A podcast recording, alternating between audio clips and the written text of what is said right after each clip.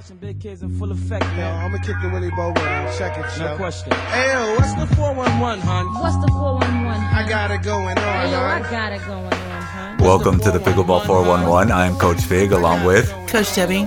and today we're going to talk about part two of the reset. So now we're going to, we talked about the non volley zone reset. Now we're going to talk about transition reset. So when you're in the transition, uh, especially when the ball bounces, so we're going to talk about what is known as a half volley. The ball bounces, and now you're supposed to dink it up. And then the other one is when it's in the air. So you're in transition. So now when when it's a half volley, so the ball has bounced now. You, you uh, somebody hit an overhead. First off, you want to be in a nice loaded position, knees bent. A lot of the times, even with the 3-0 players, most of their overheads are going to go down. If the ball tends to come up, you could uh, get out of the way of the ball, so it's easier to get out of the way. So what you want to do there is it's the same thing as it was with the non-volley zone. You want to accept the ball, accept the power. You want to do of a more scoopy um, uh, motion instead of just keeping the paddle straight down. So the edge of the paddle down, you really don't want to do that much. You want to scoop it more so it can have a little bit of a lift, and then it'll go into the kitchen. All right, I'm going to go at a different angle. I'm going to just build the scenario that when you're in the transition zone area of the court trying to move forward, you're going to be caught. Most likely, they're going to hit low uh, hit to you in your at your feet.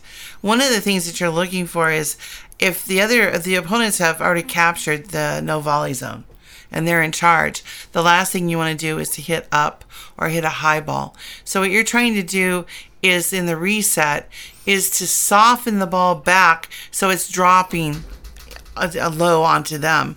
So when you talk about the half volley, it's hitting the ball on the rise. So the ball bounces and you're hitting it before it becomes big.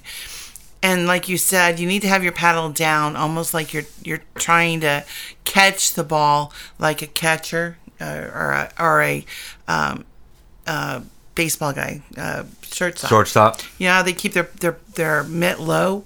They don't go high a lot because the outfielder's going to catch that most of the time. But they're looking for that ground ball, keeping the the uh, glove low. Same thing with your paddle. Keep it low when you're coming forward so you can catch that ball. And what you're going to do is you're going to soften your hand, soften the grip, and just try to drop that ball gently into the kitchen so that they now have to deal with it and you're and while while that ball is traveling to them you're going to try to capture as much territory as you can towards that line Yes.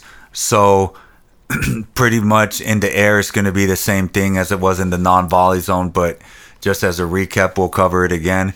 So again, you're in transition. Now the ball is high. It's not hit low anymore. So it's pretty much the same thing. Although in transition, if the ball is hit hard and sort of waist high, since you're in transition, there's not a lot of court left. So most likely it will go out. But it's if but if it's hit softly, now you want to push up with the ball. You no longer want to uh, keep your wrist firm because the ball will just it there's uh, you have to lift the ball more. So since there's no power, you have to do more of the uh, work. So you want to push the ball up by lifting the ball and then it'll drop. Now, if you're caught and you do end up hitting an out ball, now you want to again soften your hands, accept the power, and with the continental grip, it could drop in the non-volley zone. yes and and this is sort of uh, trying to get you started in this area but once you start to get this concept you're going to need to add spins so that you don't have dead dinks happening over there. Dead dinks are exactly what they sound like. You're going to get killed. So you need to start, once you start getting that concept of how to catch the ball early and how to play softly, now you got to start adding some side spin, underspin, something that's going to make it harder for your opponent to track that ball, to handle the ball. So were you referring to a, a, a reset? Yes. Not not dink. Well, to me, and this is just perhaps me, to me, a reset is a reset dink ish. Okay. Drop. Okay. Because you don't really reset with a drive. I mean, you're not resetting with drives. So it's sort of the same.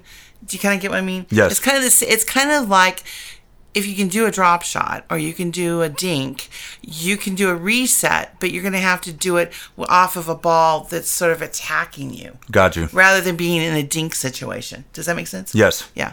So anyhow, I would just suggest, um, I'll I'll save this part for the end. That's I'll I'll let you go on from there. Yeah, so that's uh so that is uh pretty much it on the reset. So go ahead and continue your train of thought. All right. So I hope that you listened to our episode before and it encouraged you or maybe made you think, hey, I, I need to start trying this in my game or I need to start you know you, you know you gotta you gotta change it up guys. You, you can't stay where you are. I mean you can and I understand some people are like I'm having fun. I'm good you know? But you'll have more fun. Trust me you'll have more fun when you get the get more more uh, shot selection and more options. So um, I'm just gonna throw this out there. You can practice by yourself in a very small space, maybe you know five by five, if you you know under your patio or on your driveway. And what you're gonna do is you're gonna tap, we you know kind of like we do with tennis, you know tap ups or or bounce ups, bounce downs with a pickleball. But what you're gonna do is you're gonna try to catch it on your paddle without it bouncing off. So you know you bounce it up, then you kind of like figure out how to catch that ball and keep it on your paddle. This is going to teach you how to soften your hands, how to absorb the bounce, absorb the power. Another thing you can do is if you have a wall, a garage, whatever, and then you can bounce against the garage and you're going to hit a, hit the ball to the garage. It's going to come back and then you're going to soften your hands and bounce it up in the air, let it bounce on the ground and then send it back. That's a double bounce, right? Off the garage comes back to you. You bounce up on your paddle, let it drop, and then you're going to push it back. These skills, you only have to do them, you know, 10 minutes at a time. And over the course, let's say you, you said, I'm going to do it 10 minutes at a time, three days a week. You're going to become much more soft hands and more able to hit your resets, your dinks, your soft volleys, your drop volleys. You're going to be able to do this in a month's time Yes. People are going to go, "Wow, where'd you get that?" I, I you know, your hands are so soft now. You got to work at it. I guess what I'm trying to say is, here's here's a little, you know, a little uh, way for you to do it, and you got to work at it. If you want to be a full round pickleball player, and I believe, yes, the game's changing, but it will always require soft hands control. Now, if you definitely want to go to the next level, to me, this is one of the most important shots to have. So, uh, if you want to try to get into the high four O's, four fives, you really need to be able to reset and absorb power. So, just a quick plug uh, check out our YouTube page as well, Pickleball 411. We have over 20 videos.